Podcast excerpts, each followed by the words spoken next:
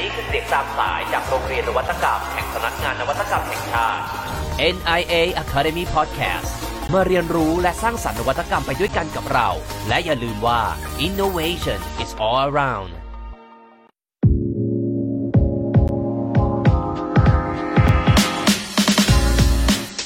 หากถนนสุขุมวิทคือความเจริญของเมืองหลวง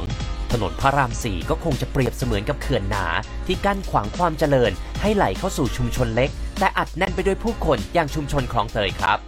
แน่นอนนะครับว่าเมื่อพูดถึงกรุงเทพคำว่าสิวิไลก็คงจะเป็นของคู่กัน แต่ถ้าเราพูดถึงคลองเตยล่ะ สิ่งที่อยู่คู่กันก็คงจะเป็นปัญหานั่นเองครับ คุณผู้ฟังคิดแบบนั้นไหมครับ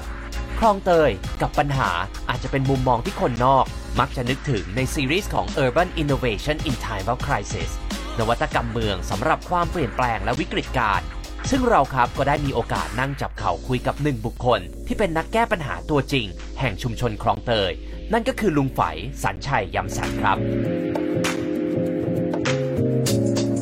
ถ้าโควิด -19 คือวิกฤตที่ส่งผลกระทบตั้งแต่ครัวเรือน ไปจนถึงระดับโลกแล้วละก็ ไม่มีทางเลยนะครับที่ชุมชนอย่างคลองเตยจะไม่ได้รับผลกระทบ พูดไปแล้วเนี่ยก็เหมือนเคราะห์ซ้ำกรรมสัตว์ครับ เพราะปัญหาทุนเดิมของชุมชนแห่งนี้ก็มีมากอยู่แล้ว และยังต้องมาเจอโรคระบาดแบบนี้อีก พวกเขาเนี่ยจะต้องพาตัวเองรอดพ้นจากวิกฤตนี้ได้อย่างไร เดี๋ยวเราไปฟังคุณลุงไฝกันเลยครับ ซึ่งผมเนี่ยได้ส่งทีมงานของเรา น้องแนทนิชา ไปคุยกับคุณลุงถึงบ้านเลยครับขอแนะนำก่อนว่า Urban Study Lab คืออะไรก็คือพวกเราเป็นองค์กรวิจัยอิสระ ก็งานที่วิจัยก็จะเป็นเกี่ยวกับเรื่องเมือง อย่างตอนนี้ก็จะมีโครงการที่เกี่ยวกับเรื่องเมืองอัจฉริยะ หรือเรื่องสิ่งแวดล้อมค่ะ แล้วก็ถัดไปก็จะเป็นเรื่องเกี่ยวกับการศึกษา มีการทำงานร่วมกับมหาวิทยาลัยทั้งธรรมศาสตร์บางมด จุฬา ก็จะเป็นการทำงานออกแบบในพื้นที่โดยที่เราเป็นตัวกลางในการพานักเรียนหรือนิสิตนักศึกษาเนี่ยเข้ามาทำงานร่วมกับคนในชุมชนค่ะ ก็อีกอันนึงก็คือจะเป็น lecture series อันนี้ที่พวกเราทำกันก็ก่อนหน้านี้เนี่ยก็จะมี round table ซึ่งเป็นการสัมภาษณ์เกี่ยวกับหัวข้อเรื่อง urban resilience นะคะ ก็คือเป็นการที่ เมืองเนี่ยได้รับผลกระทบจากวิกฤตอย่างหนึ่ง แล้วเราสามารถมีความยืดหยุ่นกลับไปสู่จุดเดิมได้ หรือจุดที่ดีกว่าเดิมได้ก่อนที่เราจะได้รับผลกระทบอันนี้ นอกจากนี้เราก็ยังมีการทำโครงการเพื่อสังคม ร่วมกับชุมชน และศูนย์การเรียนรู้ฟอร์ดเพื่อชุมชนและสิ่งแวดล้อมค่ะ วันนี้เราจะมาสัมภาษณ์คุณฝ่ายนะคะให้คุณฝ่ายนั้นแนะนำตัว ครับครับผมชื่อชื่อสัญชัยนะครับ สัญชัยยำสันนะครับ เป็นคนที่อยู่ในชุมชนที่คลองเตยมาตั้งแต่เด็กจนจนปัจจุบันเนี่ยนะครับ แล้วก็ใช้ชีวิตอยู่กับในชุมชนมาตลอดระยะเวลา ปัจจุบันก็ห้าสิบแล้วครับ ค่ะ แล้วงานที่คุณฝ่ายทำเป็นอะไรบ้างคะ คืองานที่ทำเนี่ยก็คือว่าเป็นงานที่เราดูแลส่วนใหญ่แล้วก็คือว่าดูแลเรื่องเด็กและเยาวชนเป็นหลัก แต่เราก็ทำงานเรื่องของชุมชนด้วยนะครับ ในการประสานชุมชนประสานผู้นำทำกิจกรรมร่วมกับผู้นำชุมชนคณะกรรมการชุมชนในชุมชนคลองเตยนะครับ ก็คือคุณฝ่ายเป็นตัวแทนของมูลนิธิใช่ไหมคะ เป็นตัวแทนของมูลนิธิดวงอาทิตย์แหละครับค่ะแล้วก็อีกส่วนหนึ่งก็ถือว่าเราเองก็เป็นส่วนหนึ่งของคนในชุมชนที่เราอาศัยอยู่อ่าแล้วถ้าให้บรรยายเล่าให้ให้เล่าให้พวกเราฟังกันหน่อยว่า สถานะปัจจุบันของชุมชนคลองเตยที่ได้ตั้งแต่มีโควิดเกิดขึ้นมาเนี่ยค่ะเป็นยังไงบ้าง คือสถานการณ์ตั้งแต่โควิดเข้ามาเนี่ยแล้วก็เราถามว่าเป็นยังไงบ้าง ในด้านที่ส่งผลกระทบเนี่ยอันที่หนึ่งก็คือตกงานนะครับ ค่ะ คือตกงานแปลว่างานเดิมที่เขาทำอยู่เนี่ย อาจจะถูกเลิกเลิกจ้างชั่วคราว หรืออาจจะเลิกจ้างไปเลย หรืออาจจะหยุดชั่วคราวอะไรแบบเนี้ยจำนวนงานที่เขามีอยู่มันน้อยลง อันนี้หมายถึงงานที่เป็นงานประจำเนาะค่ะอันหนึ่งอันที่สองเป็นงานที่ส่วนใหญ่คนในชุมชนในส่วนใหญ่แล้วเนี่ยทำงานเรื่องงานบริการที่เป็นส่วนใหญ่ อันงานบริการที่เขาทำเนี่ยก็จะเป็นกรรมกร งานบริรปภงานขับมอเตอร์ไซค์รับจ้างขับแท็กซี่ ขายของขายของชำขายเข็นรถต่างๆ นั่นส่วนใหญ่ที่งานบริการ คนเหล่านี้ก็โอกาสไปทำงานก็คือจะน้อยลงค่ะแล้วมาส่งผลกระทบในเรื่องการใช้ชีวิตประจำวันของเขาค่ะแล้วที่ผ่านมาอ่ามีการรับมือยังไงบ้างคะอันที่หนึ่งเลยถามว่าในชุมชนของเราเนี่ยเรารับมือยังไงนะครับ ตอนแรกๆเลยเนี่ยประมาณเดือนมีนาตอนนั้นโควิดเข้ามาปั๊มเนี่ยเราคิดว่าเราคงต้องต้องทำอะไรบางอย่าง เราเองก็ได้มีการพูดคุยว่ากับองค์กรเครือข่ายภาคีที่ทำงานร่วมกัน เราได้ทำแบบสำรวจ หนึ่งเลยนะครับ ก็คือว่าครอบครัวของเขาเนี่ยอยู่กันกี่คน มีอาชีพมีรายได้อะไร หลังจากผลโควิดมาแล้วเนี่ยหลังจากเกิดโควิดเนี่ยเขามีปัญหาอะไร รายได้เขาลดลงไหมแล้วความต้องการล่าสุดของเขาคืออะไรเขามีสิทธิ์อะไรบ้างพอหลังจากนั้นเนี่ยเราก็จะมาว่าไปลงไปสำรวจดูว่าคนในชุมชนเหล่าเนี้ยเมื่อเกิดปัญหาโควิดแล้วเนี่ยหลังจากโควิดมาเขามีผลกระทบเรื่องอะไรบ้างลูกเขามีนมกินไหมอาหารเขามีไหมอะไรแบบเนี้ยค่ะความต้องการเร่งด่วนของเขาคืออะไร เขารอได้ไหมหรือรอไม่ได้ เราจะได้รู้ว่าใครเร่งด่วนใครรอได้ ใครยังพอเยียวยาตัวเองได้บ้างอะไรแบบเนี้ยเราทำข้อมูลเบื้องต้นค่ะหลังจากทำข้อมูลเสร็จแล้วเนี่ยเราจึงคิดโครงการที่ทำเกี่ยวกับอาหารในชุมชนคลองเตยเนี่ยอันที่หนึ่งเลยนะมันก็จะมีพวกเอ่อสสเขาก็จะมีโครงการทำอาหารค่ะแจกชาวชุมชน อันที่สองก็จะมีพวกนักการเมืองท้องถิ่นเขาก็มีการทำอาหารเป็นจุดๆแล้วก็ทำกล่องอาหารเหล่านั้นลงชุมชนค่ะ ในส่วนที่สามก็คือว่าก็จะมีหน่วยงานพวกข้างนอกหรือประชาชนทั่วไปอะฮะเขาเข้ามาในชุมชนค่ะแล้วเขาก็นำอาหารเข้ามามูลที่มูลที่จะเป็นสื่อกลางในการประสานงานชุมชน เช่น ชุมชน 70 ไร่ชุมชื่อชุมชนนะครับค่ะในคลองเตยเนี่ยมี 43 ชุมชนค่ะแต่เราก็จะเรียกชุมชนเหล่าเนี้ยมารับข้าวไป รับข้าวมาทำไมก็คือ เอาไปให้กับอ่าคนที่อาทิเช่น ยากจนสองเป็นผู้ป่วยติดเตียง สามเป็นผู้พิการสี่เป็นคนที่ขาดรายได้อะไรพวกนี้เนาะแล้วก็นำข้าวเหล่าเนี้ยไปแจกจ่ายให้กับคนในชุมชน แล้วก็อีกชุดหนึ่งเป็นถุงยางชีพอืมถุงยางชีพเนี่ยเราเองก็จัดจัดทำด้วยเนาะค่ะแต่แต่การที่ให้ถุงยางชีพนั้นนะเราไม่ได้ให้สักแต่ว่าจะให้นะค่ะแต่เราดูที่ข้อมูลที่เราไปสำรวจก่อนว่าค่ะบ้านไหนที่เขามีความต้องการเร่งด่วน แล้วเราไปเก็บข้อมูลมาแล้วค่ะหลังจากนั้นเราก็จะมีอ่าคูปองคูปองก็คือให้เขาไปแล้วเขาก็ให้เขามาที่มูลที่อืมเพื่อมารับถุงยางชีพ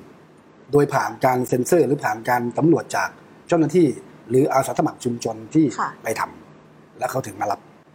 อันนี้ก็คือเหมือนกับว่าไม่ว่าจะเป็นองค์กรเอกชนหรือรัฐอะไรก็คือจะผ่านมูลนิธิดวงประทีปก่อนเลยใช่ไหมคะเพราะว่ามีฐานข้อมูลว่าใครมีความต้องการอ่าส่วนหนึ่งก็จะผ่านจากมูลที่ดมทีอีกส่วนหนึ่งก็อีกกลุ่มหนึ่งที่เขาเป็นตั้งต้นเราทำงานร่วมกันก็คือว่าเขาเรียกว่ากลุ่มองค์กรคลองเตย Music Sharing ค่ะ หรือคลองเตยดีจังอันเนี้ยเขาเป็นต้นคิดร่วมกับดวงประทีปค่ะ แล้วเราก็มาประสานความร่วมมือกัน แล้วเราก็ทำเรื่องนี้ไม่ได้หมายความว่า จะมาผ่านดวงประทีปอย่างเดียวนะผู้บริจาคบางท่านเนี่ยค่ะมีความรู้สึกว่า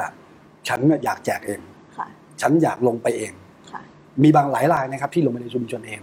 แล้วเขาก็ประสานผ่านผู้นำชุมชนเอง แล้วเวลาเขาลงไปเองเขารู้ไหมคะว่าเขาต้องไปหาใครแบบใครเป็นคนเดือดร้อนจริง ๆ หรือว่า เขาไม่รู้หรอกครับ เขาก็มาตั้งโต๊ะแล้วเขาก็แจกก็แจแจกกแจกเลย แจกเลยค่ะแต่ถ้าเขามาผ่านกรรมการชุมชนเนี่ยค่ะอย่างเช่นเป็นคนข้างนอกค่ะแล้วฉันไม่อยากมาดูมาที่ ฉันไม่อยากไปคลองเตยดีจังค่ะฉันอยากไปลงชุมชนได้ไหม เราก็ประสานผ่านทางประธานชุมชนทางด้านการชุมชน โดยให้เบอร์โทรศัพท์เข้าไป ให้เขาลิงก์กันติดต่อกันว่าไปเจอที่ไหนนัดแจกอะไรยังไง แล้วกรรมการชุมชนผู้นำชุมชนจะรู้ว่า ควรจะเอาเข้ากล่องเหล่านี้ไปให้กับใครค่ะนะครับอันนั้น เวลาอ่ามูลนิธิดวงประทีปเก็บข้อมูลนะคะมีคนที่อ่า เป็นคนเปราะบาง เช่นอ่าผู้ป่วยติดเตียงหรือที่ที่กล่าวมาข้างต้นนะคะครับเอ่อมีข้อมูลอยู่แล้วหรือว่าเป็นเครือข่ายชุมชนเลย เรารู้ว่าใครเป็นคนที่เป็นคนกลุ่มนี้อะค่ะในหลักการเบื้องต้นตอนนี้เราเราเรายังไม่ได้สำรวจทั้งหมดเนาะค่ะเพราะว่าเราพยายามทำเฉพาะบริเวณรอบในบริเวณเนี้ยประกอบไปด้วยชุมชน 70 ไร่ด้านนี้ แล้วด้านนี้เป็นชุมชนล็อก4 5 6ค่ะด้านนี้เป็นชุมชนล็อก1 2 3ค่ะคือตอนนี้เราทำอยู่3ชุมชนนี้ ในขณะเดียวกันเราไปทำอยู่ที่บริเวณสามเหลี่ยมตรงนี้อืม สี่หรือห้าชุมชนมันจำไม่ได้เยอะประมาณต้องไล่ดูค่ะไอ้สี่ห้าชุมชนตรงนี้เราก็มีการสำรวจบริเวณเนี้ยสามเหลี่ยมตรงเนี้ยเนาะแล้วก็อันนี้ก็คือแผงนี้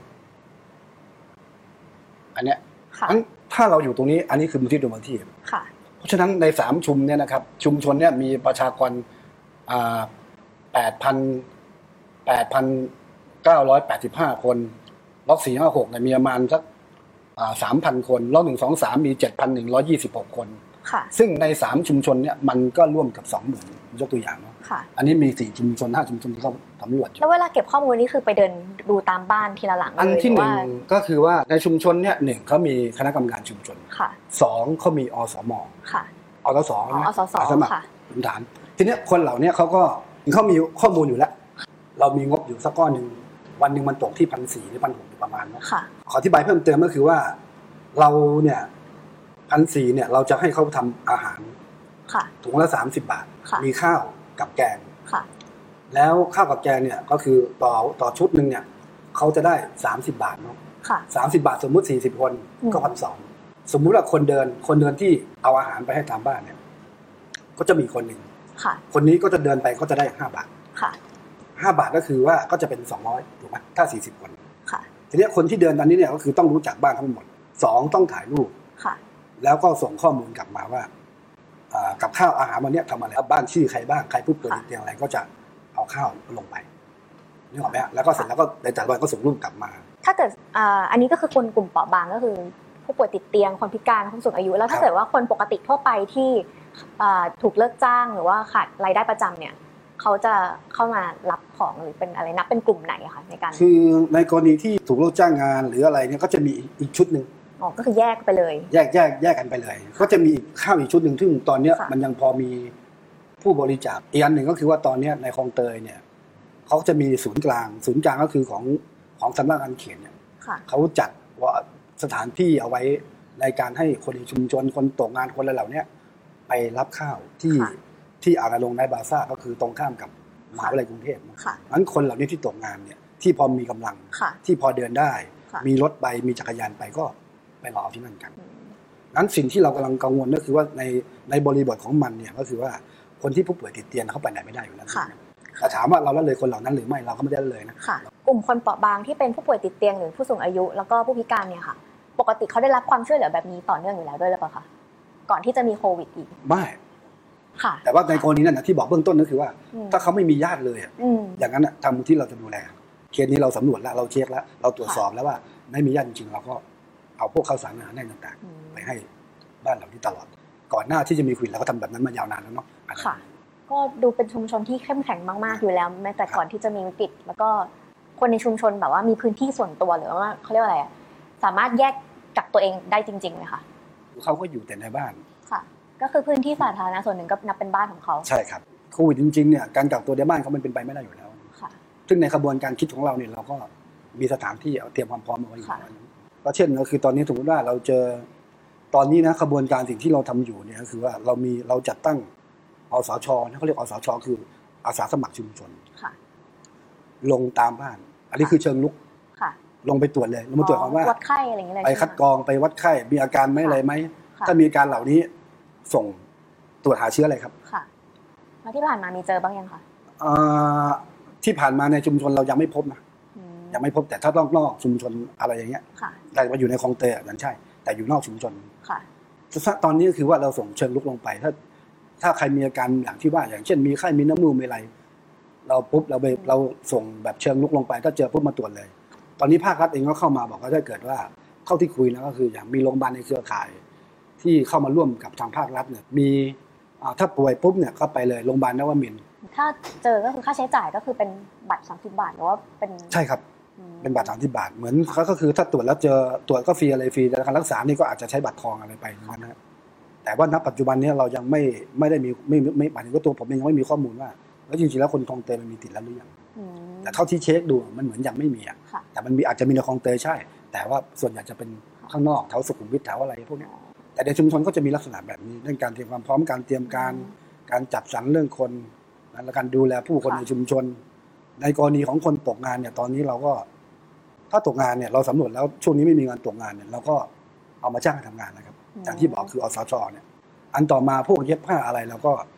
ถ้าเกิดใครจะเย็บแมสใช่ไหมคะฮะหน้ากากอนามัยหน้ากากอนามัยค่ะเราก็โอเค คุณอยากเย็บมาจ้างชาวบ้านเย็บเลยอืมอย่างเงี้ยเย็บพันหนึ่งก็ให้สี่บาทห้าบาทก็ว่าไป นอกจากนี้อ่ามีอยากสงสัยเรื่องปัญหาสุขภาพจิตอะค่ะ คือที่ผ่านมาเนี่ย คนในชุมชนเขามีปัญหาสุขภาพจิตกันบ้างอยู่แล้วหรือเปล่าก่อนที่จะมีโควิด ก็มีอยู่แล้วบ้างครับ